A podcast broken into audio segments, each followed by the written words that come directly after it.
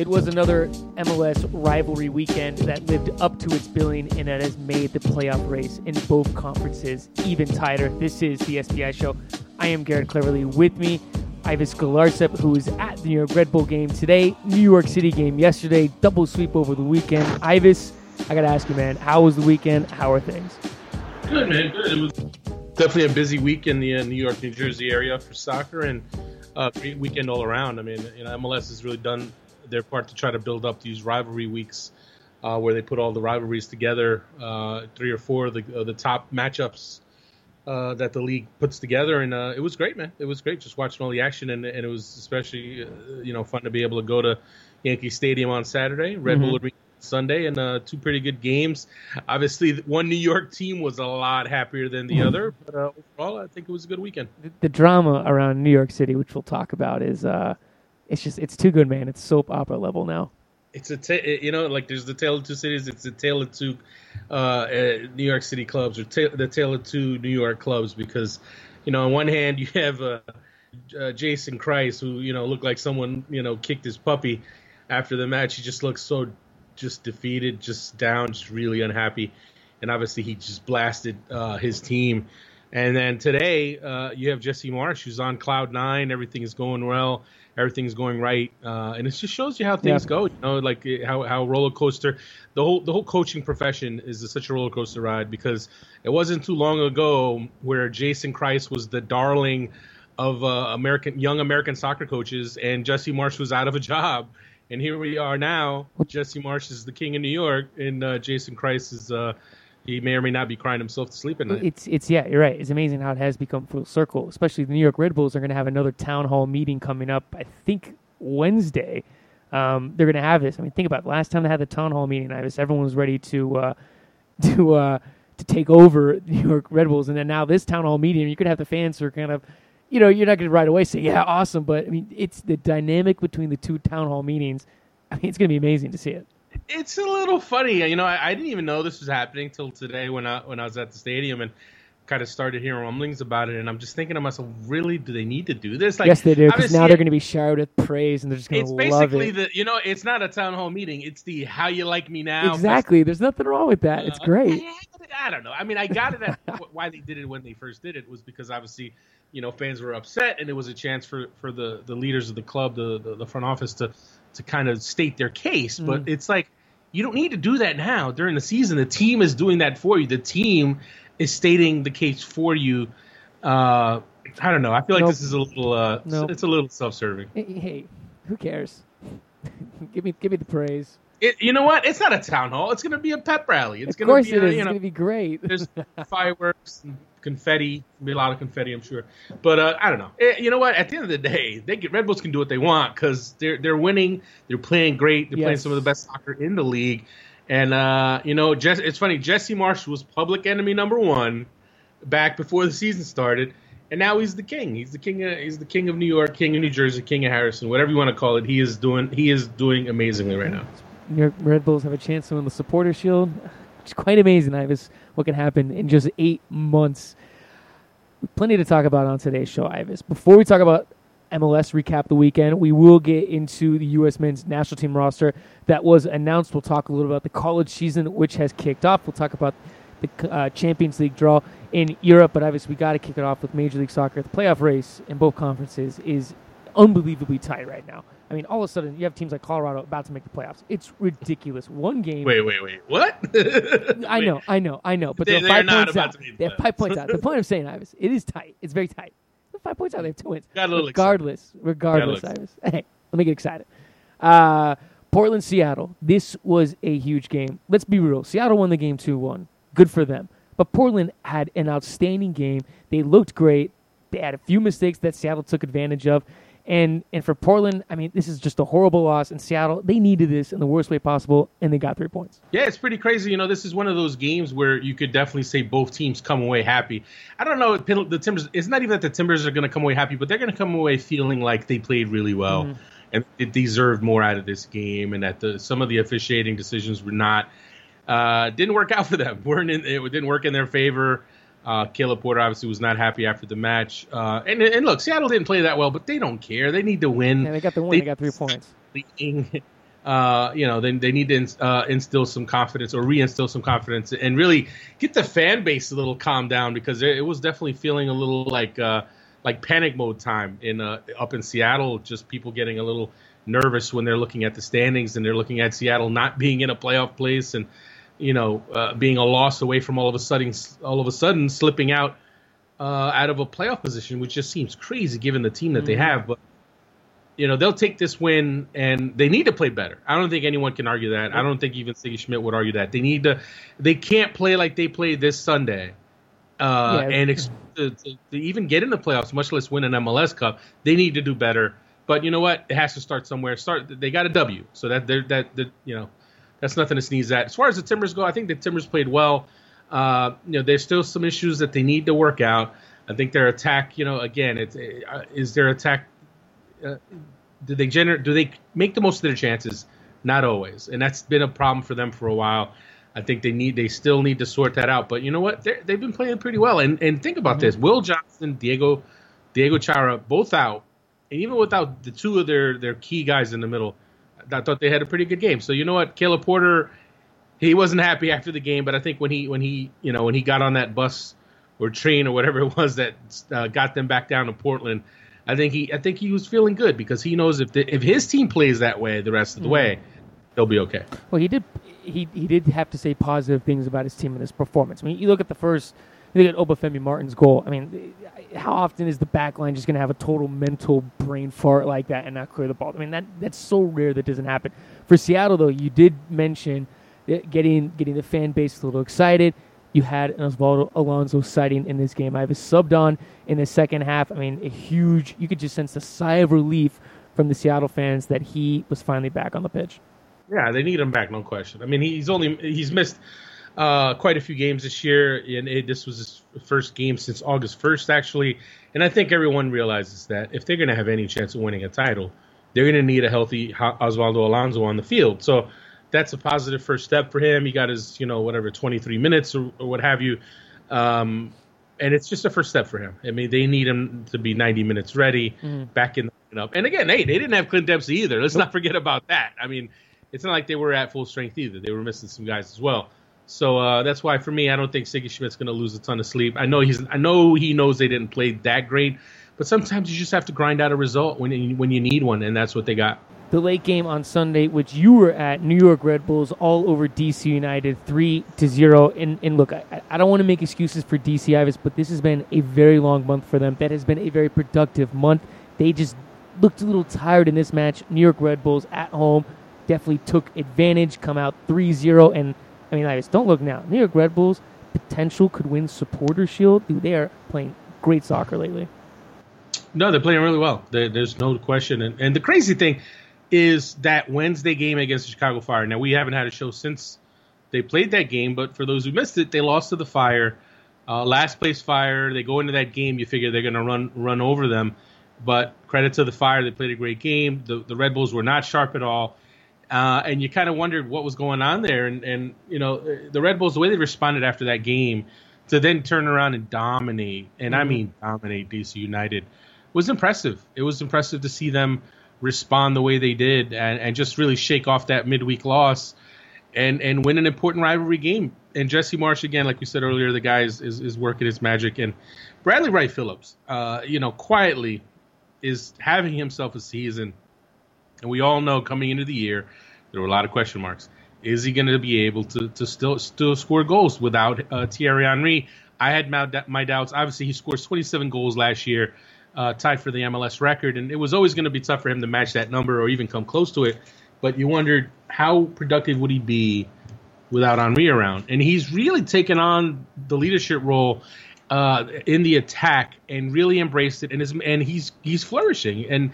He had two goals and assists tonight uh, on Sunday night, and uh, he's been playing really well he's a lot better player than, than people gave him credit for being. Myself included, I had my doubts. You know, I saw he missed a lot of chances last year, and you kind of wondered how would he handle being being the guy. Because we all know Thierry, even though Wright Phillips scored 27 goals last year, Henry was the guy. Thierry Henry was the guy. He worked he the magic. Set up a lot of those. He he he he, he unsettled defenses. Everybody paid attention to Henry. Uh, now everyone's paying attention to Wright Phillips. Now people are having to try to stop him and he's still finding a way to make things happen. I mean, the volley he hit uh, against DC tonight was unbelievable. Like a, I mean, we're talking that is a world class strike. So I mean, he's doing really well, and, and, and he's big because he's big for what they do. Uh, they need a guy like that who can actually be that productive up top and that effective up top, and he, he is the reason that they're able to be as successful as they are. Look, Bradley Wright Phillips had a brace in the game, 13 goals in the year for him. Right, productive season. Uh, DC United, on the other hand, Ives, you, you look at the. I'll say one other thing about New York. Three games in hand on DC, knocking on the door, only two points out. I mean, New York looks like a. They, look, they look like they should overtake DC on top of the Eastern Conference. DC, three game losing streak. You look at that, Ives, you kind of start to worry. However, though, you got to look at DC, though. In CONCACAF Champions League play, they won their first two games. They pretty much look like a lock to advance to the next round. So that is positive. The results aren't coming in MLS play, but at the same time, taking care of business in CONCACAF Champions League, mm, I kind of see it as a wash. Or, or is, is it a cause for concern? I mean, I, honestly, I think they the thing with it, and, and, anyone who listens to the show knows that I have my doubts about DC. I've always, I, you know, all through the year, from the beginning of the season straight throughout, they, they're they're a good team. They're a veteran team, but I think they they, they the, what they do well is they get the most out of what they have, but it's always going to be tough for them to stay at that level, right? I think their ceiling, like their ceiling, is not as high as, some other teams because you know they, they don't have that that that star power on their roster, and this is and, and th- these kind of situations, these kind of slumps like they're in right now, are an example of that of, of, of what what can happen when you don't have that guy who can carry you uh, like an Henry or Robbie Keane, someone who can really, when, when things are not quite clicking, he can make a difference and win you games by himself. They don't have that guy, and right now, you know, they, they are in the slump. And I had a chance to catch up with Ben Olsen after the game, and, and you know, I saw him. Uh, I was walking out of the stadium, and he was waiting by the bus, and, and you know, I had a chance to go ca- talk to him a bit. And he he didn't sound worried. I mean, he's not happy, but anyone who follows the league knows teams have their ups and downs. Mm-hmm. It's a league of oh, it's a roller coaster league. Every team's it doesn't matter who you are. You can be the best team in the league. You can be the worst team in the league. You're going to have your ups and downs. Like the Colorado Rapids, worst you know one of the worst teams in the league. All of a sudden now they're starting to win a couple of games. In a playoff race, baby. That's right. Anyway, not really, but anyway. so so but I mean Olsen, Olsen pretty much said, look, you know, it happens. We're in one of these slumps now. The key is to figure out how to get the form back. And, and they're a veteran team. I think they'll be yes. okay. I think they'll right the ship. But having said that, man, I think I mean the Red Bulls. I think the Red Bulls are about to Usain Bolt them and just and just move into first place in the East. And then you have the other teams. You have Columbus. Mm-hmm. You have uh, and then you have New England that are also right there. Uh, uh you know, I think if DC's not careful, they could slip a, a, a decent amount. And uh, I don't know. I don't know what the what's going to be the, the, the magic solution to get them to back? Well, obviously Fabian will not be in there. That's huge. Once they get him back, they're a different team. That'll I think that'll help a ton. But even with him, I think it, I think they're gonna have they're gonna be in a dogfight to make to stay in the top three. I'd, I'd say that. Out on the West Coast, Ives, don't look now. San Jose Earthquakes now on a four-game winning streak after defeating the LA Galaxy one to zero. San Jose tied on points with Seattle in the playoff standings for the sixth spot at 38 points. I mean, Ives, a couple weeks ago, there's no way San Jose was on this radar. I mean, what is going on? Also, defeating the Galaxy, what a result for them this weekend. It was an impressive game for them, no question, because the the thing they did well, and what I what I, I mean, hey, it's Dom Kinnear, right? Dom Kinnear knows what he's doing. Um, they took it to LA, you know, and, and that's the thing. LA is this juggernaut.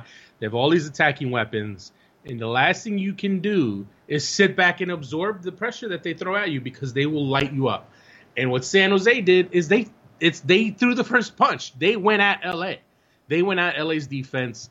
Uh, and credit to their midfield, man. I thought their midfield was did really well. Shea Salinas is playing out of his mind.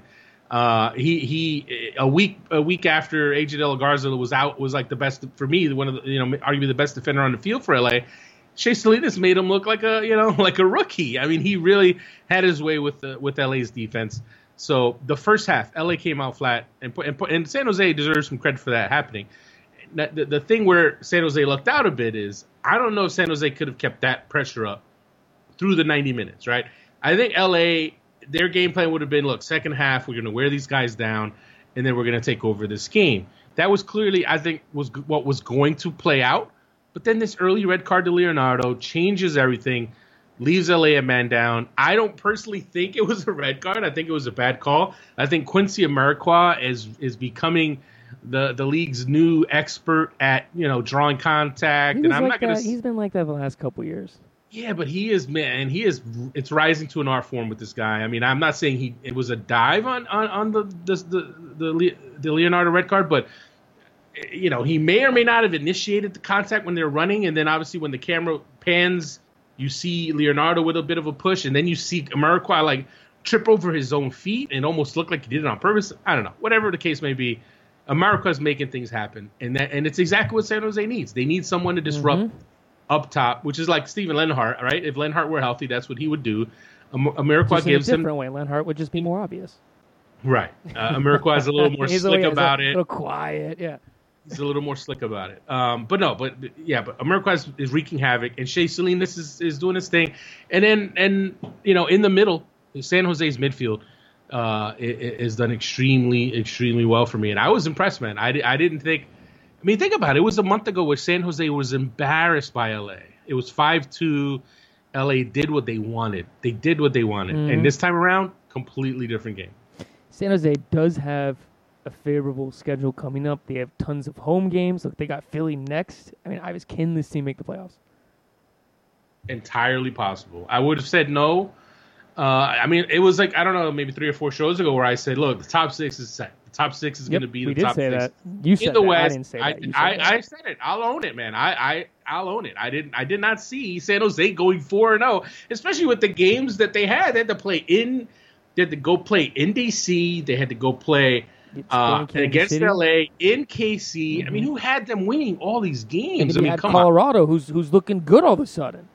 I think we all had them beating Colorado. But anyway, uh, no. But credit to Dom Kinnear once again. And uh, are the thing is, are, can they keep this up? That's the question. Can they keep it up? I'm not. I'm, I'm not so sure. I'm not so sure. And when I look at the teams right now in the top six, I still say Seattle makes it. I still say they get Alonso back, they get Dempsey back, they'll get the points they need. They're not just going to be in the top six. I think they're going to climb a bit. I don't think Portland's going to fall that far. I think as much as Sporting KC is slumping right now, I think they'll get things figured out. Um, Dallas, they got themselves a big win, no question about it. Yes, they needed did. th- they needed that win against RSL. Um, mm, eh, they got it. They what do they have three point. They have a three point lead on San Jose right now. I don't know which one of these teams San Jose is going to knock out of the top six. I San don't. Jose, I don't. San Jose is going to have to play themselves into the playoffs. They can't rely on any of these teams. They need to continue to win games with a ton of home games coming up. You have Philadelphia on the schedule. Some of the you, you also I think you have Sporting Kansas City too, and San Jose can help themselves out. They have it. Look, I was, the ball is in San, it's it's it's Saturday, their destiny. listen, Saturday, September 12th, Seattle Sounders at the San Jose Earthquakes. Circle the cal- calendar, folks, because that is a huge, huge match, right? I mean, you know what? If you're Seattle, you need to win that match. And, How about uh, this? San Jose FC Dallas, last match of the season. that could be for the That playoffs. could, yeah, that could be a playoff spot. That could absolutely be for the playoffs because I'm not, you know, eh, much like DC, I'm not, I'm not entirely convinced about FC Dallas. Uh, they did finally snap their three match losing They streak. beat They got it. RSL though, who they beat RSL, but you know they, their their schedule is not not. eh, I don't know, man. They they got Van, they got Vancouver back to back. They have their RSL twice. They have San Jose to close out the year. I mean, they have NYCFC, which you know NYCFC's you know got LA on the schedule, Columbus. yeah. Uh, tough- FC Dallas tough is a schedule, tough man. schedule, man. FC, you know what? There you go. If they if you're asking me who I'm putting my money on as the team that San Jose knocks out, I'm gonna go FC Dallas just because when we look at the teams that are in that top six, that's the team I'm going to pick. Am, now, am I saying that San Jose is making the playoffs? No, I'm not saying that yet. Credit to San Jose on their amazing run now. They've won four in a row, but I still don't see them getting in. I just don't. And maybe I'll change my mind in a couple of weeks. But as of right now, I'm still not quite convinced. You know, we'll, but we'll see on September 12th. Because if they win that game, then then now you're talking. Then they'll have me convinced if they can beat Seattle. Up in Canada on Saturday night, we'll talk a little bit about Frank Klopas fired. Actually, Ives, we talked about this what like two weeks ago. We said how there's been no coaches It was a week fired. Was it a week, ago? Okay, I wrote a, ago. I wrote I wrote a story yeah. a week ago. It was a week ago. A column pointing out the fact that there have been no coaches fired and how that's pretty crazy. Clearly, management listens to the show. I'm not. Well, I'm not saying that Joey Saputo reads Goal.com or reads my article, but you know, I don't know. No, and oh yeah, I'm, yeah, I'm sure he's inspired. Yeah, exactly. Yeah, I'm sure. In between oh, trips, oh, this this this Ives Galarcep guy, he's pretty smart. Yeah, there you go. But uh, nah, it, look, all jokes aside, you're asking me who is the coach that when I wrote that article, if you would have asked me then, okay, who gets fired first? I would not have said Klopas. I mean, nope. as, as, as volatile as Joey Saputo is, I still would have said, you know, uh, Yallop Oh, yeah, Yallop is definitely the Pablo Mastroeni. And funny enough, you know what's funny? Since I wrote that article, uh, Colorado's won three games. Colorado has Colorado's undefeated, and uh, the Chicago Fire haven't lost a match. Amazing. They're combined three zero oh and one since I wrote that article. and, and, and uh, you know, hey, inspire. I, I, I, inspire people. What can I say? No, that's, I'm just kidding. That's a scary just, thought. Well, it, this is not this is not a new thing. You know, back in 2005. Mm-hmm dating myself a little bit here. Ten years ago. That's that's a long time ago. It's a long time ago. I wrote, uh, this is back in my ESPN days. I wrote a column for ESPN uh, saying that uh, LA Galaxy need to fire Steve Sams, right? Because they, you know, they were in they were in like eighth place. They were like probably they were like barely they were in jeopardy of missing the playoffs. We're talking a high profile team, and he's got to go. Steve Sams has got to go. And uh, six weeks later, they won MLS Cup. So, I mean, you know what? Hey, I don't want to say I have a per- I don't have a perfect track record. I'll gladly admit it, but it is funny how that works out sometimes. Mm, close enough. Close enough. A lot of people told me I was my I was spot on with that column. It just so happened that LA won the title, you know. But what can you do? Well, Ives, the game on Saturday, Toronto FC wins two to one. Jozy Altidore finding a scoring touch. All of a sudden, three goals in the last two games. Michael Bradley gets a goal and uh, for Toronto, I mean, look, it's, it's been a good turnaround for them the last two weeks. They've now created a nice little cushion in the Eastern Conference. Teams starting to look like and it's starting to gel. I mean, this, this is a good result for them against Montreal.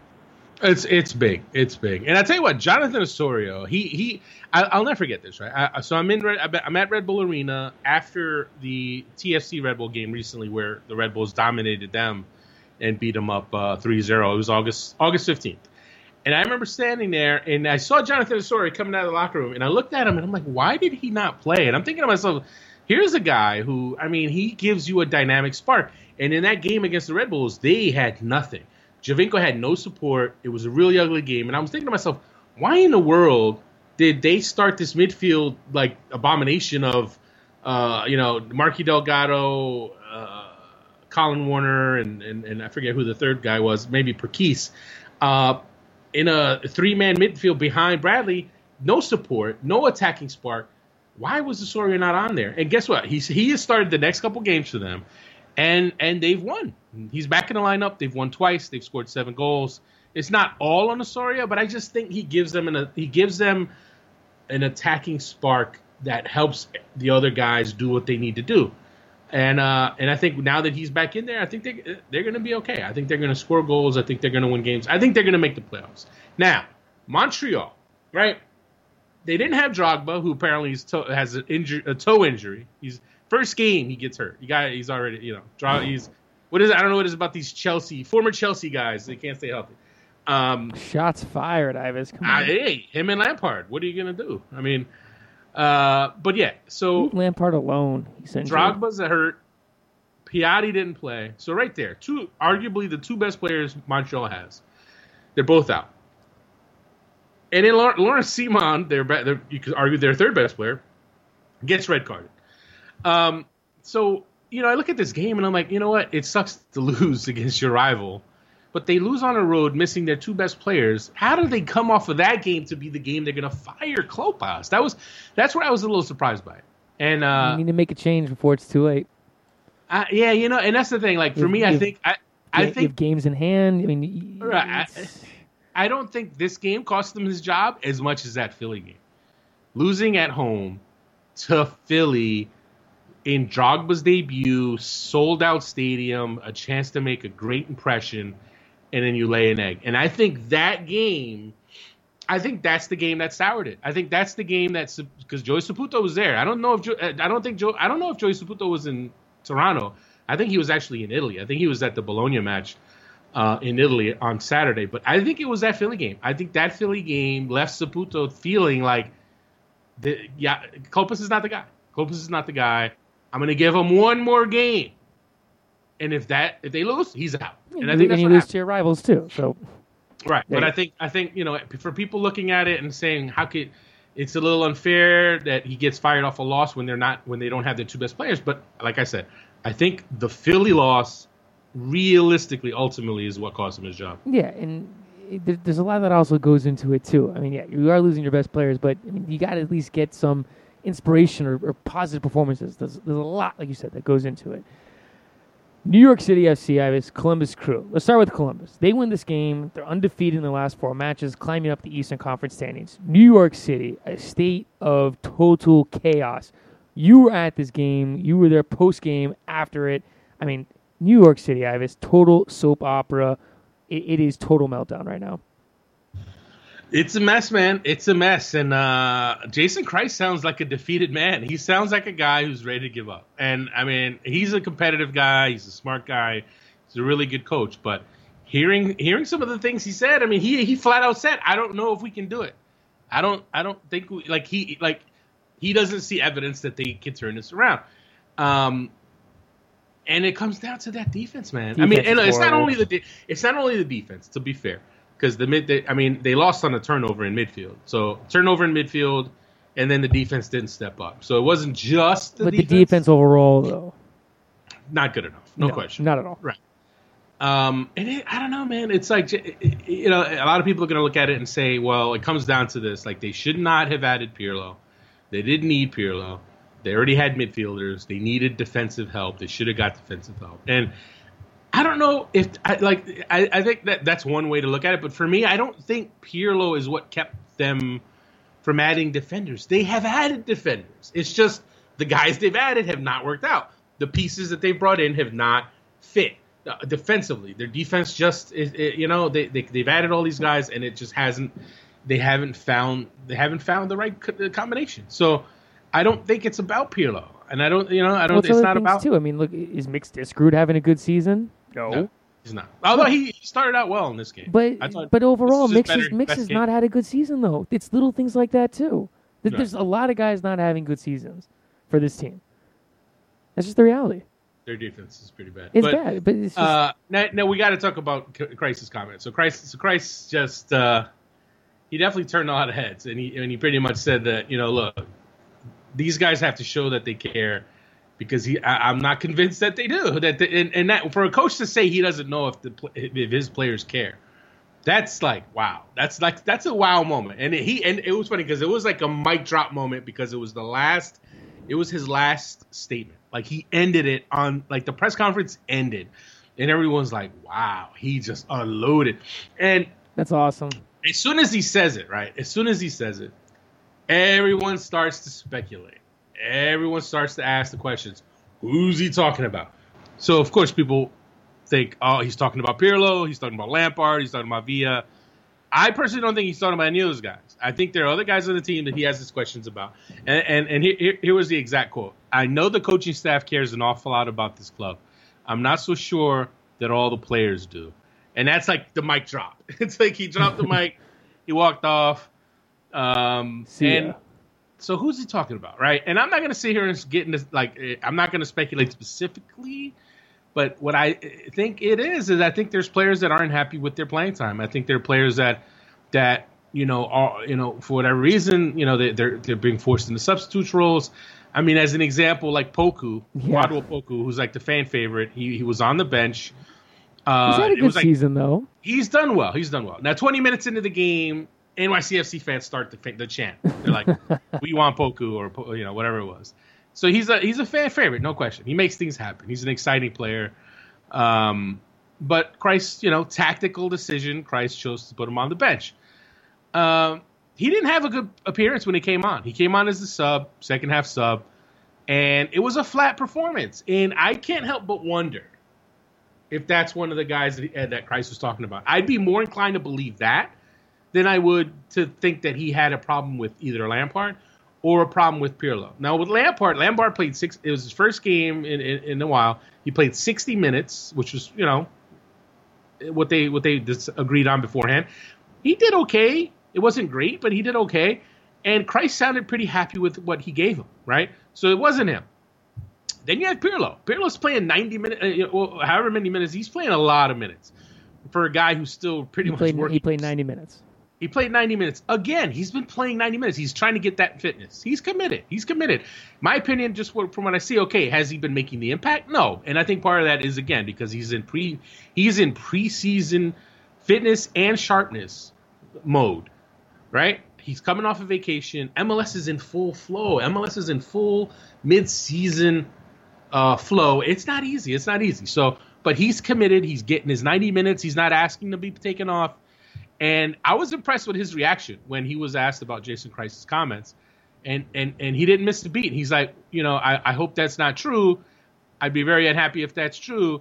And if there are players who aren't happy, there, you know, there are reserves who would love to, the chance to play. So he, so that for me, that sounded like Pirlo supporting Kreis's comments or, or, or, or backing his coach. And that I don't, I just don't think it's Pirlo. I don't think it's Pirlo.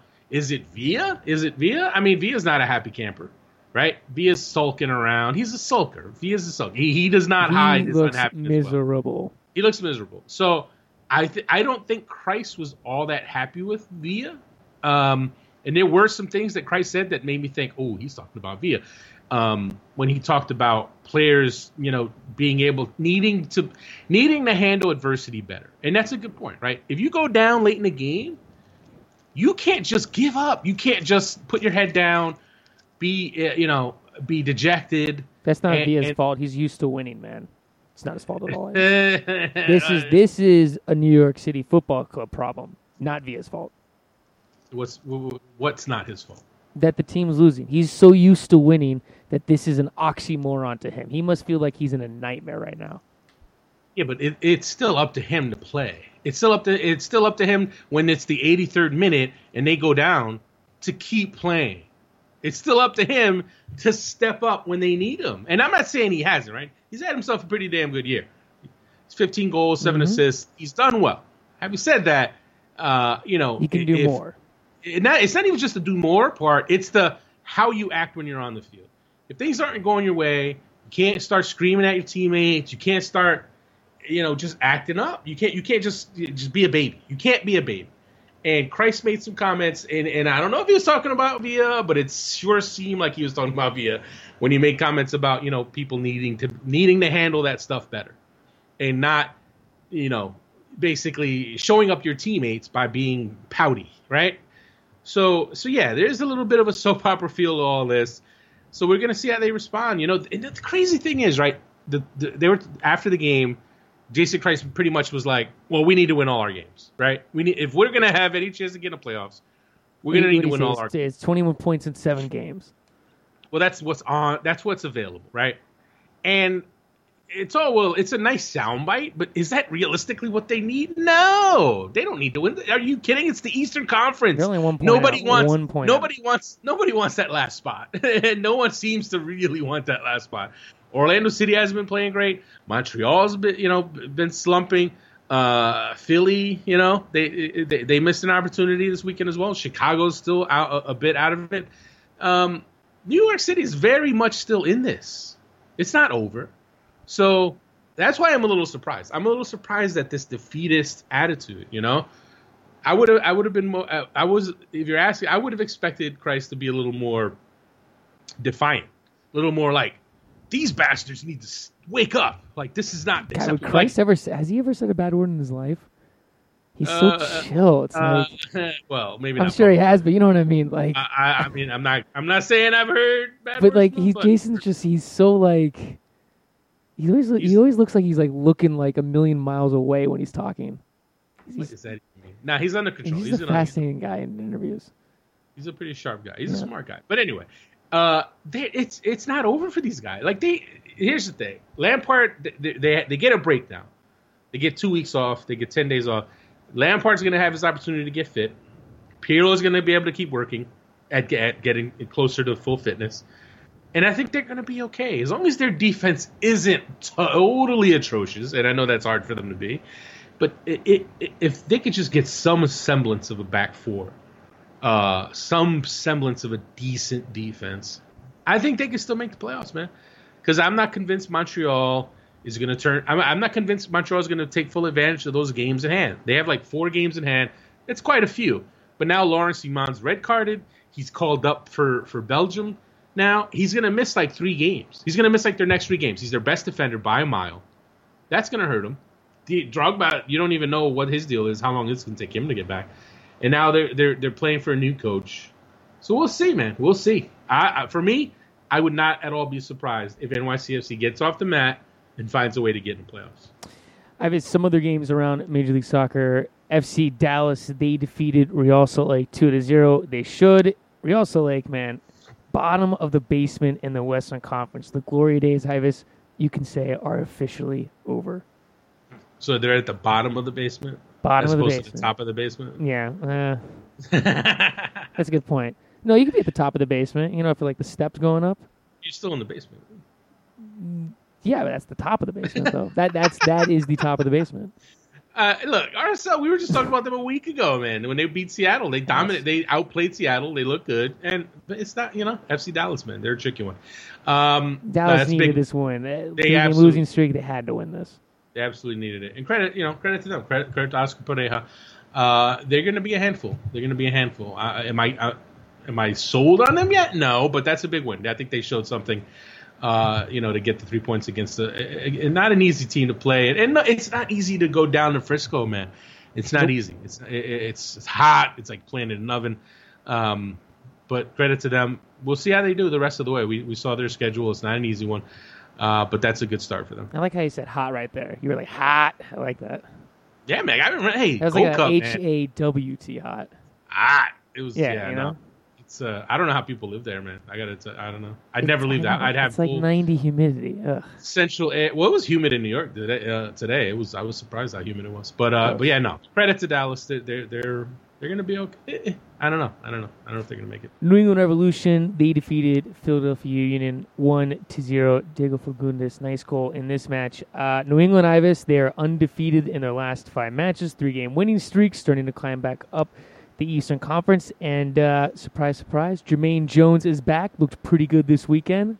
Great weekend for New England. Pretty good. Jermaine Jones was excellent. Jermaine Jones was dominant. Um, but yeah, no. It, it, Lee wins. Got the new hair. Got the blonde thing going on. What's going on? Yeah, Uh, yeah, no. But no. Must to a England. or something like that. I don't know, man. It's I don't know how to describe that, but no, New England defensively, man, they they really uh, Philly for, for for say what you want about Philly, they generally find a way to put shots on you. They they they, they find a way to get a couple of goals at home, and uh, they got held to two shots on goal. That's not that much, and uh, credit to that defense, man. New England defense and Jermaine Jones was outstanding. I can't stress it enough. He only played 62 minutes, but during those 62 minutes, man, he was an absolute rock. Uh, but then you have the other guys, obviously Andrew Farrell, uh, Gonçalves. Uh, it, they, they they really really really shut down Philly, and things could not have gotten any worse for Philly. Not only do they lose at home, really put a dent in their playoff prospects, but then Christian Maidana gets a red card in stoppage time for spitting. Uh, and- that's so stupid. yeah, and so I mean, here we go. Meltdown. Now you don't have him for your next game. Maybe more. I mean, you're really jeopardizing your season there. I mean, you, I, I, I don't even know how to explain how, how you let that happen. So yeah, if you're if, if you're uh, you know you pity Jim Jim Curtin because now you don't have Maidana, and now you got to play the hottest team in the league right now, San Jose Earthquakes. Uh, you, I mean, it's you can argue it. They, right now, four they're, they four in a row. That's the longest winning streak in the league right now. Uh, Philly, man, they look like they're about to be flatlining. At least in MLS play. Let's not forget they still have the Open Cup final. There's hope, Ives. There's always hope. Uh, Something. always I hope. think they're gonna lift it. I think. Hey, I. You know what? Casey's the Casey's gonna be the favorite. But I think the Union, man. I think the Union are gonna work some magic at PPL Park. We'll see. We'll see, Ives. Uh, staying in the Eastern Conference, Orlando City, Chicago Fire played to a 1 1 draw in a game that was delayed uh, very late. Uh, for both teams, Ives, they had to be just disappointed they wouldn't walk away with three points. But, I mean, look, one point in a very tight Eastern Conference. Uh, it's, it's amazing just how tight this is. Well, I think if you're, I think Orlando, even though Orlando was at home, I think they're happier with the tie than Chicago because obviously Chicago has ground to make up. Uh, Orlando City obviously had, had, had the bulk of this game. They dominated possession. Uh, they had a it's almost two to one possession edge on on Chicago. I think Chicago really really kind of gave it. They, they kind of used their gas tank on that Red Bulls win, and I can't stress it enough. Chicago really impressed me in that Red Bulls game, but uh, it's all about consistency with them. Can they find some consistency? This was not a pretty game by any means. This was not a pretty game. Uh, but Orlando City, you get a point, you stop the bleeding. I mean, when you get blown out like five goals, multiple games in a row, you just you'll take a tie. You know, as bad as it's been for them. Um, I don't know, man. Orlando City's a tough one to call because you know they're getting Brek Shea back. He's working his way back. Is that going to be enough? Mm, is no. Kaká going to start to play? Is Kaká really going to start to? They need know, someone the- who can score goals besides Kyle Larin. Yeah, That's, a not going to happen. Is Brek Shea going to do that? No.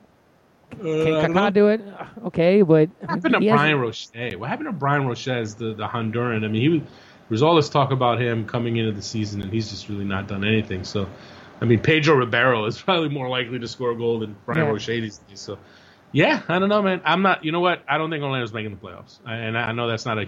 I'm not. I'm not breaking any. Li- you know, I'm not going out on a huge limb on that one, but No. this game didn't didn't really make me any more of a believer. Down in Houston, total disaster for the Vancouver Whitecaps, who lost two to zero. You have two red cards in the game: Kendall Waston and then Matías Laba. Uh, and Houston, Ives, look, can they make the playoffs? I don't know. This win helps them immensely. Can they continue it? I, I, I don't know, but I mean, it's interesting how this win has now put Houston back in the playoff talk. Yeah, yeah. I mean, it, it's it, yeah. I mean, pretty much. I mean, it just shows you how how parity, man. Parody is the king in uh, in MLS. It's a Uh, good thing. That's a good Maybe, thing. maybe I'll go ahead and just jinx. uh, I'll do the reverse jinx on Houston and say they have no chance. They will not make the playoffs. I'm sure they'll go undefeated now. Um, but hey, look at their schedule, man. Look at the Dynamo schedule: RSL, Philly, slumping KC, Colorado. Red hot. but still Colorado. FC Dallas, Seattle, Seattle, and Vancouver. There's some tough games right toward the very end. That's what I'm Right? saying. Can I don't think Houston can do it, man. No, but listen, they, they'll be favorites in their next two games, right? Two Yeah. wins. Let's just say they can get the two wins that they, that they need to get. If they get those two wins, all of a sudden the pressure's on these other teams. Uh, so they could get in it. But do I see them making the playoffs? No, I do not. I think if there's a team that's below the line now that's going to get in, it's going to be San Jose. I, Yeah. I, I, I just I don't I'm not convinced unless Eric Torres, unless Cubo Torres really starts to light things up. I don't think they're going to have enough. Final game of the weekend. We've been hyping them. Colorado three game winning streak. They defeated Sporting Kansas City two to one, and uh, Ives, Kansas City three match losing streak. Total tailspin. Is it panic time yet? Games in hand, my friend. Games in hand. Fool's gold. I try to tell everybody, but nobody listens. You can't assume games in hand, people. We've seen it now. Casey's in a little bit of a slump. Uh, those and those games in hand are disappearing quickly. Uh, credit to Colorado, man. All of a sudden, three game winning streak. Um, you know, Five Son- points out of the playoffs. Oh my lord! and, and, and how about Sean St. Ledger? Right, uh, the whole fiasco in Orlando. Apparently, he like skipped training sessions. He like, oh, I'm gonna hang out in New York City for a few days. Never mind that I have to go back to Orlando and do my job. But look, one man, one team's trash is another team's treasure. He's plugged into their into their defense, and he's done great for them. He's done great for them. Uh, and obviously, Kevin Doyle is, is starting to kind of do his thing there. So they, they're okay. They're okay. Minor, Minor has done well. He's excellent, actually. I think that was an impressive signing for them. Um, so their defense, man, with with Saint Ledger and with Figueroa plugging into that defense, they've really they've really stepped up their defense. So I think from that standpoint, I think they're they're going to be a more competitive team the rest of this way. Do I see them make the playoffs? Hell to the no. It's just not going to happen. All right, Ives, it's now time to move over to the U.S. men's national team, which plays on Friday against Yo Boys, Peru, and then they play against Brazil next week. Jurgen Klinsmann cannot experiment anymore. He brought in a very experienced roster. Ives, when you saw the roster that Jurgen Klinsmann announced for the games coming up, what was your initial reaction? Oh, it's it's the roster I thought we'd see. I mean, I, I don't know if you saw. I did. A, I saw it uh, was pretty close. I didn't want to give you props, but I guess I am right now. I mean, there you go. you know what? It was Yeah, it was painful as I'm reading it. I'm like, oh god, Ives is probably just all like, yeah, look at me, I predicted the roster. That's that's not my that's not my You're, style. man. you're such a I know that's it other is. people's style. You're That's a, such a liar. I'm not gonna name any names, but that's other people's style. Franco. Uh, but no, uh, it's you know what it comes down to. You have to look at the circumstances, right? You have this big game in October against Mexico, all or nothing, most important game since the World Cup. Uh, so this September, these September friendlies were always going to be about Mhm. identifying people that that could help you for that match, and and so it, it, it just wasn't going to be a camp to bring in a lot of new faces. So you have a lot of guys who had not been around the team in a while, but who have you know a, a lot vast experience with the national Yep. team. So now these guys are back: Geoff Cameron, Jermaine Jones, Matt Besler, obviously Tim Howard was going to come back. Uh, and it, it's good, man. It's good to get these guys back, see where they are, see how they fit, see how they look. Um, and it's great that Cameron's back, man. I mean, he he's playing well for Stoke City. Playing in central defense, and this is the funniest thing, man. This is the most Klinsmann thing ever. So when he spent two years starting it Oh, right back, is, this is hilarious. yeah, he's he spent two years starting it right back for Stoke City. Jurgen Klinsmann wanted no part of him at right back, right? Now he's starting games regularly at center back, and now he's in the camp. And when you look at the roster, there's no full. There's one. Greg Garza is the only fullback on the roster, so he he, he might actually have to play uh, Geoff Cameron right Hey, back. Geoff So Cameron's had a pretty good start to the season in England. yeah, and he's playing well at center back. he's and he's had a few down games, but overall, he, he's I- done very good for Stoke. Here- here's my thing. I have and I've said this on. the I've definitely said this on, on the show at least once, more than once. Cameron is the type of guy that he needs consistent games at center back to be effective, and once he gets that, he can be excellent. Um, but if he's not getting games at center back, you don't want any part of him at center back just because he's the timing's not there. It's he, he can be off. Uh, but now he's gotten these games. He's gotten this good run of games at Stoke City at center back. Uh, so for me, man, I, if you're asking me who I want to start in October against Brazil, I mean against Mexico, I'm starting Geoff Cameron because he's playing regularly. He's playing at a high level, the highest level. Uh, so yeah, put him at center back. But now you have this roster where there's just no fullbacks on the roster. Who are you going to put it right back? You going to put Michael Orozco at right back? No, You know? you're going to play uh, three five two, Ives. Come on. Yeah, it's funny. I was I was looking at that and I was like, Could you? yeah, I would love for that to happen, but it just it won't happen. I, yeah. I don't think Klinsmann has Oh my god! mind. Could you imagine like the disaster in the back against Brazil? Yeah, that would not be good. I don't know. Maybe maybe he'll do it. Maybe he'll. I he'll don't. But Jermaine, that's the thing. Jermaine it's- Jones, Matt Besler. I mean, seriously, who who plays right back? I mean, is, is it Tim Ream, Michael Orozco? It's it's. No, it's either Cameron or Orozco, or you put Tim Ream at left back and Greg Garza at right back. Yeah, it's I one mean, of it- those. what, what complicates it is, is obviously is, is, is Fabian Johnson that's not here, which is complicated. I mean, if he's here, he's on one side, Greg Garza's on the other. Case closed. Right. Well, they were. Well, the thing is, Tim Chandler and DaMarcus Beasley both got injured. Oh no, but is that? That really. I mean, is that is that bad that Timmy Chandler got injured and is not here? well, what I'm saying is he was probably getting called in. So if you're Klinsmann, Yeah, but- you got your roster, and all of a sudden you're missing two fullbacks, and we all know he's not a huge fan of the fullback pool in MLS. So if he, he just even said, call him Brad Evans. I mean, that's disrespectful right there. Mm, mm, eh, well, I think you know. uh, To be fair, uh, Seattle has a game against Toronto FC that Saturday, and you know, he, I, I don't, know, I don't think he wanted to take take uh, you know, take another guy. He left Clint Dempsey, he left Michael Bradley for that for that game actually against uh, in Seattle. But they'll be But yeah. but they'll be joining the team after that.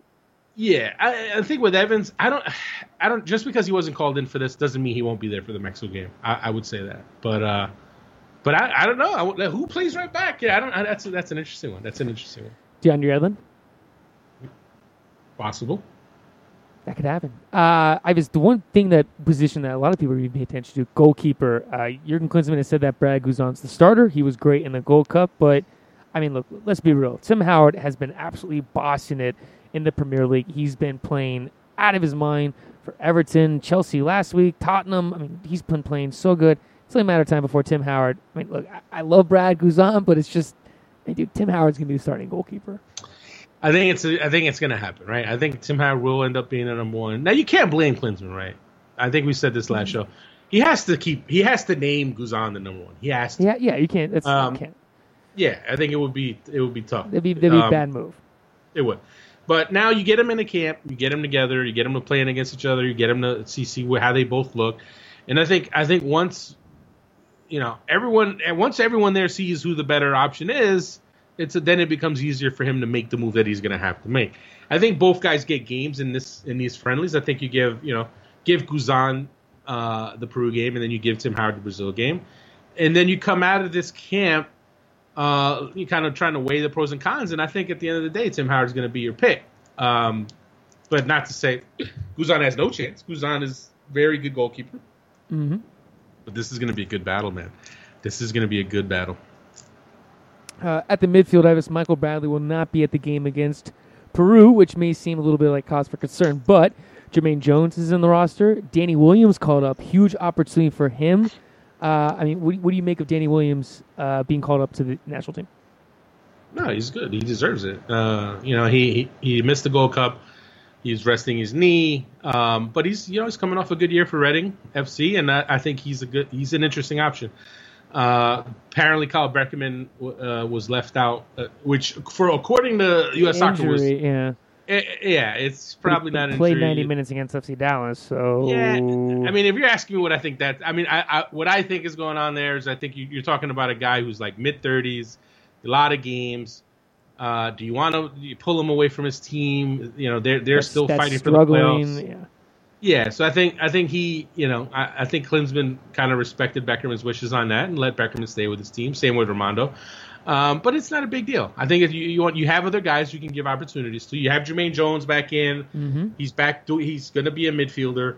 Uh, you have Williams. You have Alfredo Morales. So you, you you you know it's a good chance to look at some other options because hey, Kyle Beckham's not getting any younger. Nope.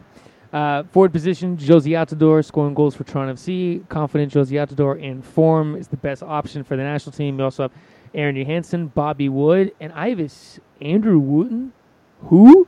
No caps, 25 years old. Who is this guy? Andrew Wooten, uh, German-born, uh, Sandhausen forward.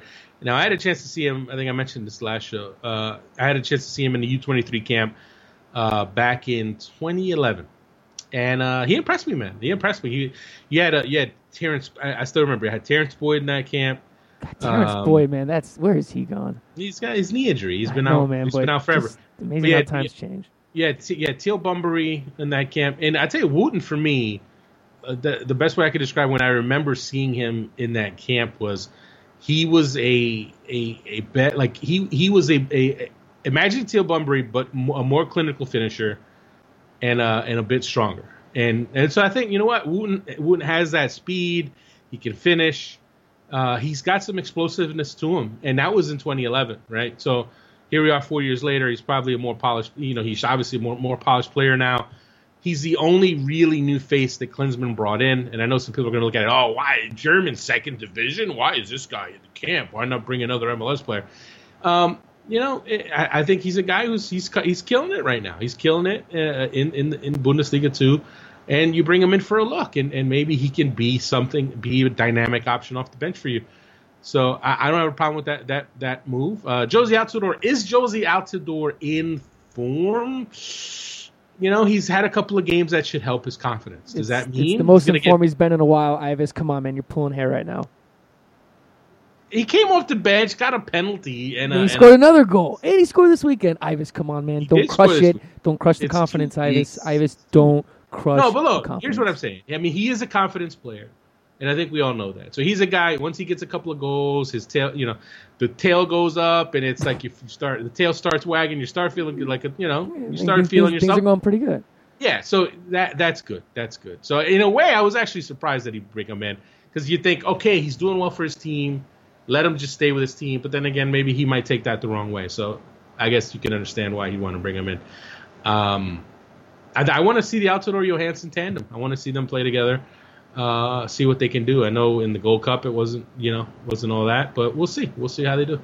Well, Ives, we'll talk a little bit more about the U.S. men's national team later this week when they take on Peru on Friday. I know it's going to be very difficult for you, Ives. Very difficult for you. Come on. We'll, we'll have we'll have no way- counseling for you.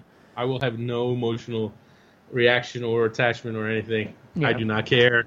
Uh, it'll be just cool to see a lot of Peruvians in the house. You know, that's uh, they're my you know my people. Right? Uh, Coming out of the woodwork. no, there's a ton of Peruvians, man. What are you talking about? There's a ton of Peruvians on the East Coast. We'll be we'll be making the trip down. So uh, no, we, it should be good. You Listen, said we. yeah, hey, I'm I'm Peruvian, man. I'm Yeah, Peruvian see, yeah, we, we know your allegiances lie. It's fine. It's, it's fine. We won't. We won't judge you. I, I, I don't know what allegiances are, but I, am sure they don't lie with with anybody. Yeah. Right.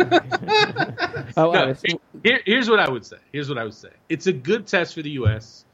and that's what matters, right? This the, these games need to get them ready for Yep. Mexico. And I think we, you know, is it a full strength Peru team? No. Are they going to be missing some of their top players? Yes. But I think it's the it's a good first game because Brazil is a tougher test. I don't think I don't think anyone's going to dispute that. Um, but it's a good enough test. I think the U.S. should win this game, and I think they will win this game. Um, I, I think it's the perfect opponent to give them a good test, but that a veteran team should be able to win against. So I want to see that starting lineup. I want to see who Klinsmann goes with, and I want to see where some of these guys are now, like like a Jermaine Jones, like a Matt Besler, like a Geoff Cameron. So yeah, I'm looking forward to that game. And uh, and I was, uh, I'm assuming since the game's in your corner, you're going to be at the show, so you're going to have an SBI party. Yeah, you know. Well, here's the thing, right? So for people, for our listeners, Garrett is actually going to Philly uh, at the end of this week, and so I'm trying to coax him to come to DC Friday night so we can we can hang out hang out uh, Friday night. I don't know if we're gonna make it happen, but uh, I I am gonna be in DC. I get to DC now. My my plans have changed. I'm gonna get there Tuesday night. I'm gonna be there Tuesday night all the way through Saturday. So yeah, I'm thinking we should do some kind of SBI meetup. Uh, I don't know. I mean, there's gonna. I'm, I'd imagine there's an AO party on the Thursday night, so I'll, I'll probably pop into that. But I don't know. I don't know if there's enough interest in the DC area for SBI or not. I don't know. What are I talking know. about? Who cares? We can go party ourselves. DC's DC's awesome, man. I love DC. Oh, I'm gonna party. Hey, listen, I'm gonna hang out Friday DC's night. a good time, dude. I know it's one of my favorite DC is always a good time. I mean, look, I'm sure my fiance says this show, but I've heard that there are there's a better female ratio to male in DC. So uh, I mean, It's a pretty good ratio. that's what that's what I've been told. I've, I've been told that by uh, by who? Oh no, I mean I. Well, I mean I go there enough. I mean you, just, you just drive around the city and, and you see the ratios. But regardless, DC is a fun city though. yeah. I No. always tell people that they look at me funny. I'm like, no, don't trust me. Like DC, it's a, for fun. me it's a, it's a part as far as having for as far as partying having fun for me on my road excursions DC's a top five city top five. Hmm.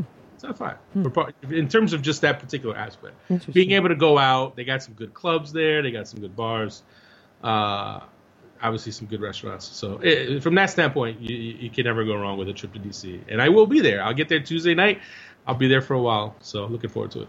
Yes, and uh, if we meet up, I always will plan a party. Uh, we'll talk, we'll talk later this week about that. We're gonna get together and Philly. For anybody who's gonna be in Philly on Saturday, you just might spot Garrett and I somewhere ro- rolling around the city, That, that could be dangerous. cheesesteaks, taking pictures. That could be very dangerous. No, come on, You and I cruising around Philadelphia. no. We'll do a show. We'll do a show. We should record a live show in Philly. I'm f- I, I'm fine with that. All right, we'll work on that. Okay, all right, I'm good with that. Uh, all right, Ives, U23 roster has been announced. This is the final camp ahead of Olympic qualifying, and this should be no surprise. This this roster is loaded with guys who are from the U20s, and we've talked about this before. This U23 player pool, it's going to be competing for the Olympics, is not the strongest in terms of depth. There are some good players. There's not a lot of depth. The U20s, those players, they've shown a lot of potential. You have a lot of guys included in this roster. Ives, what did you make of this final roster? Because this is most likely going to be the roster that we're going to see once the Olympic qualifying starts. Well, I gotta say, I mean, I I was a, I always expected there to be a decent number of U20s, but there were even more than I thought there'd be. Uh, to be honest with you, uh, no huge, huge surprises. And again, this is not the final roster. I think that needs to be clarified. I know some people will say, "Oh, wait, where's this guy? Where's that guy?" Um, you know, take it easy, folks. No, Uh, but this is as close as it may possibly be until the Well, Jordan Morris isn't on it. I mean, he's let you know they let him be with his his college team just starting its season, and uh, I don't think anyone should have any doubts about Jordan Morris because Jordan Morris will be on the team in qualifying. For my money, he will be in the starting lineup. I mean, he's that good a player. I think he's going to be there. Um, but yeah, some of these U20s. I mean, obviously Gedion Zelalem is a guy who you know he is the he is the hope and dream of all of so many U.S. fans who who are praying that he is going to be that magical playmaker. And obviously, he's off to a good start with, with Glasgow Rangers. The you know he, he had two assists in a cup match. Pipper going nuts. Uh, he's yeah, he's a tidy player. Uh, it's a, but here's the thing, man. For me, I think not all like, it's not an easy it's not an easy jump for U20s to to, to compete and do well on the U23 level. I mean, I, I don't, I, you know, I, I, can't be stressed enough. Some of these guys I think are obviously going to do well. I think Rubio or Rubin uh, is a guy who will make the will make the qualifying group.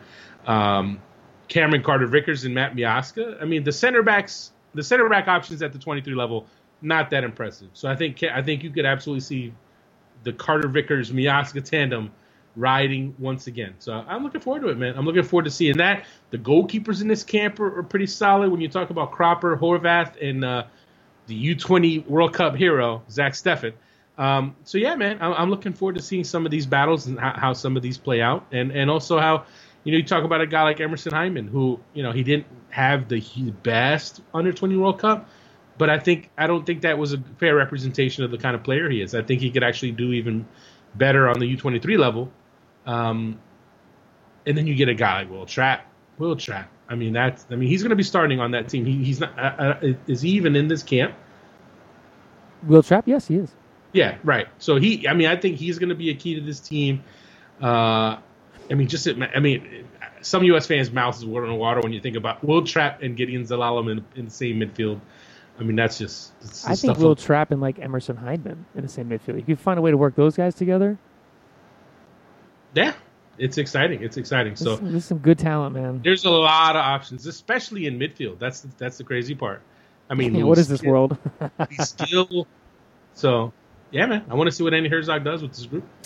Over on the Americans abroad front, it took a couple games, Ives, but Aron Jóhannsson scores his first Bundesliga goal. This is obviously a step up for him, and uh, look, scoring a first goal took him four matches. It's it's it's good to see. It's it's going to see you know for the next couple weeks, months, to see how his progression is. But for him, already a goal this early in the season, it's a good start. It's got to be a confidence builder for him, especially going into the international break. You know, he's going to come in with the U.S. I, see him starting in both these games. I, I think he is the guy who you need to get keep getting looks at and seeing how he does. I think he's got all the talent to, to really make an impact. Even though for me, I felt like he I feel like he he I mean he had a couple of good games early on in the Gold Cup, But I think overall, as an overall body of work, I, I, I wouldn't say it was a rousing success for him, the Gold Cup. But I still think he's a guy who, you know, now that he's made that move to the Bundesliga, playing at a higher level, uh, it's pushing him to another level. And I, I, think, you know what? I think he could show it in this uh, in this coming up coming up games. And last week, Ives, the Champions League draw was held for the European teams. Manchester United once again in a cupcake group. How do they do it? Uh, Group A looks pretty intriguing. PSG, Real Madrid, and I mean, look, Ives, it now finally gets it, it, look, it gets down to business. This is when, Con- I'm sorry, I almost said Concacaf Champions League. This is when Champions League starts. I cannot wait. Uh, it was interesting to see, Ives, how some teams were slotted into different groups, but nonetheless, it's going to be fun to watch the upcoming season of Champions League. No, for sure. There were some juicy matchups. I mean, there's always some good ones, right? PSG Real Madrid, that's going to be a hell Cannot wait series. for that. And the funny, I gotta tell you, funniest story. So, you know, obviously it's the summer still, and my kids are on vacation. So the day that the draw happened, I watched the draw in the morning, and then later on in the day, uh, there was a replay of it, a re-air of it, and I had my kids watch that. And uh, so my, you know, my oldest son's a PSG fan. So as he was watching the draw, he kind of is like, you know, he starts to realize that you know Real Madrid's a possibility, and he wanted no part of that. Mind you, I already knew what the draw was, so I was eating it up. I was I was just loving the anticipation, and then it finally happened, and he's all freaking out, and he's all like, he's really not happy about the fact that it's the that's the draw.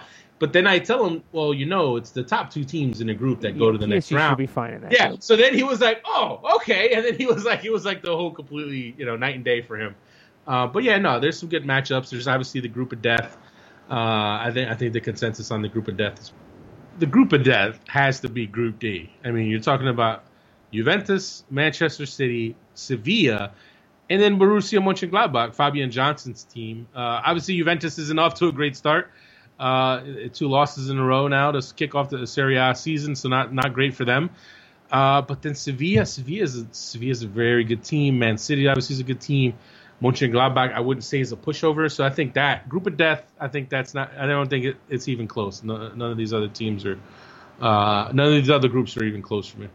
I was college soccer has kicked off for some teams. Most teams getting under action, getting under action away. It makes no sense. But under action, under action away, it makes no sense at all. But Ives, college soccer is officially here. 2015 season kicking off. Give us the rundown, Ives. Who are the teams that we need to be paying attention to this season? Certain players in the draft. I mean, if you're a, uh, let's face it, Real Salt Lake fan, you could be already wondering who you're going to be picking first in the draft next year. So, Ives, give us the skinny on the 2015 college season. Uh, I don't know how I can summarize it in just a few words, but I would say before I say anything, you should check out uh, SBI's uh, college preview spectacular we uh, we had a bunch of stories. Uh, we, we we actually had a chance to. We have features on the three top players in the country: Jordan Morris, Abu Danladi, and Joshua the clear cut three best in the country. We had profiles on them. The top teams in the country. Our number one, the SBI number one, going into the season is the, the Georgetown Hoyas. they're not. I think we might be the only place that actually had them as the number one team. Uh, I think they're stacked. I mean, you have Joshua Yaro in the back, you have Brandon Allen leading the attack, you have an absolutely loaded midfield. Uh, so I, I, think they're a team that, for me, I think they're going to win it. Um, there, there, are obviously some other contenders. You have University of Virginia, the reigning champions. They got a strong freshman class coming in. Derek Etienne, remember the name, uh, Red Bulls Academy player, uh, could be the best freshman in the country. Uh, he's going to be one to watch. Todd Wharton, another midfielder for them. Jake Rozhansky, their midfield are, could be the best. That trio could be the best midfield in the country. Uh, you have UCLA, who I feel like I pick UCLA number one every year, and every year they don't come through. This year I did not pick them number one, and now they'll probably win the NCAA title. Uh, I think they're another team. Abu Danladi, exciting forward. Everyone's heard of Jordan Morris, but I can tell you folks, if you're not a big college soccer fan, Abu Danladi – some people actually think could be even better than Jordan Morris. I mean, we're talking that level of talent. Uh, so yeah, they have him up top. You have Michael Amick in the back. Uh, UCLA, very stacked team. My, uh, Brian Iloski, there's a name that I think, you know, American soccer fans might remember at one point or another coming out of high school. He was supposed to kind of be the next big thing. So they're going to be a good team to watch. Uh, Stanford, obviously, with Jordan Morris. So I think you, if you're asking me a final, projecting a Final Four, uh, I think I don't think you can go wrong with uh, with that same, that four teams that I mentioned: uh, Georgetown, Virginia, UCLA, uh, and Stanford. That could absolutely be your Final Four. Okay, I gotta say, Ives, you're talking up UCLA's roster, and you leave out my man Jose Hernandez, freshman, starting opening game for UCLA, 69 minutes. I mean, dude, how could you leave him out? Oh, wait a minute. Is he one of those uh, RSL Academy kids? You know, man. It's college soccer. All I'm going to do is hype him up. Hype, hype him up. Andrew Brody, Corey Barrett. I'm just going to hype up Barrett. all those guys. There's some pretty good guys. Well, I tell you what, for those who missed it, uh, one one part of our uh, the whole SBI college preview, I did I did drop my top 30 MLS draft prospects, and you're going to want to check that list out. It has uh, it has the top seniors uh, in this in this year's class, and it also has the top underclassmen as well. Mm-hmm. And uh, if you're if you're if you're one of those, I feel like there's nobody that's out of the playoff race yet. But if you're if you're a fan who doesn't see your team really making the playoffs and you want to start thinking about potential MLS draft picks, you're gonna want to read that. You're gonna that's gonna be some recommended reading for you. And uh, if you want to track college soccer in general, you know I feel like we do a pretty good job at SBI. I think there's some other sites that obviously are, are a lot more focused on a college game. I think TopDrawerSoccer does an excellent job. Uh, SBI alumnus uh, Travis Clark is is a big guy there for them. Uh, I think they do a pretty comprehensive job. But you know we do our share, and you, and you can definitely follow our work. And Aaron Cranford, uh, SBI editor, he, he does a really excellent job uh, keeping track of everything that goes on. So you're going to want to read our coverage throughout the year. And I am definitely going to keep people updated with the SBI draft big board, which will be on its way. Uh, I still feel I, I, always have to do the humble brag and point out and it's not a humble brag; it's just straight up bragging. We I, I feel like our MLS draft big boards are the best in the business, so that'll be coming soon to a uh, to a website near you. All right, Ives. With that, uh, I should say yes. Go to sbisoccer.com to read. Ives is the uh, to read the depth chart for the third top thirty players, also the homegrown players that, that you listed. as well. Ives, with that, it ends today's SBI show. Before I let you go, anything else we need to talk about? Uh, nothing much, man. It's going to be an interesting week. It's obviously an international fixture week. Uh, uh, FIFA calendar. You have the U.S. playing Peru. They're going to be in D.C. all week, as am I. I'm going to be down in D.C. for a few days. Uh, and it's going to be a light schedule in MLS, so it's going to there's going to be a lot of international soccer to talk about. You have U, the U, U.S. under 23s are going to be taking on England. Uh, an England under 23 team that's going to have a decent number of English Premier League players, so a good test for them. Uh, I, had, I, I was actually chatting with Matt Miazga tonight. He's on his way. He'll be heading there on Monday night, heading over to England to play against England. Uh, against England, so that's going to be a good one for him. So uh, it's an exciting time, man. It's an exciting time because hey, the October is going to be something else. You're going to have Olympic qualifying, which is going to be huge, and then you're going to have the all important Confederation Cup playoff game, and it'll be here before you know it, my friends. It's all, it's all, we're almost in September. I don't, I don't know what happened in the summer. The summer just disappeared. Can't I don't know either. I'm okay with it though.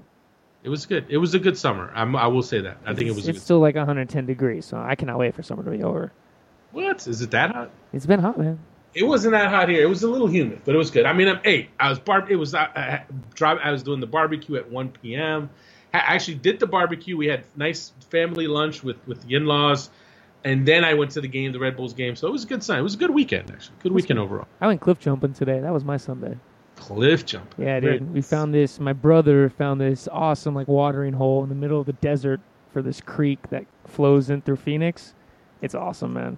It's nice, so cool. Nice. Well, yeah. So now I have to. It's 4:20 a.m. Yeah. And uh, so 420, I, good time. All right. Hey, so, uh, so yeah. So it's either. So do I go to bed now so I can wake up somewhat reasonable yes. time in the morning, or do I stay up and watch uh, Fear the Walking Dead? Dude, I didn't watch it yet. Don't say. Oh, you didn't watch it either. I didn't watch it either. Wait, did you watch the first episode? First episode was very good. Dude, it was, was good. Uh, I don't get why people hate. The, dude, that kid. That kid's a damn good actor. Which kid? The kid, the the drug addict kid. I can't remember. Oh. Nick, right? I don't know what he's been in other than that. That's he's a good actor though. No, yeah. the guy who's the stepfather. Now he is a good actor. Really? He is one of my. That guy's good. Man. Are you kidding? It's look. I don't. You know, regardless, the show's gonna be good. I can't wait. You know what movie he was in? Hmm. Training. You remember Training Day? Oh, oh, yes, he was. Yes, at the when they were playing the poker game dude, with the gangbangers, he was. Let me tell you, Training Day. That movie is sick. That is such a good movie. Okay, I'm gonna end on this note. So it's last night. I'm back from the NYCFC game working on stories. And what movie comes on the TV? Pulp Fiction. Ooh. That movie never gets old. No. And if, and if you're listening to this show and you have not seen Pulp Fiction, make a point to see Pulp Fiction. I implore you. It's just such a good movie, man. It is a great movie. Such a good. So many great lines. Oh man, I remember when I first saw that. Man, I, I I, had to memorize all so many lines, and I still remember them. Like now, when I, I was watching it the other night, I literally knew like all the dialogue. It's crazy. It's such a good. Yes. Marcellus right. Wallace. All right, Ellis. I'll let you go with that, man. You have Does a good Marcellus week. Marcellus Wallace look like a yeah. Okay. okay. You have a good week. I uh, I'll talk to you later. We'll, we'll have a show later this week previewing the U.S. men's national team against Peru game. So I'll catch you later, man. Yes, sir. As always, everyone, thank you for listening to the show, the views, the comments. That is Ives Galarcep. I am Garrett Cleverly. This is TSN.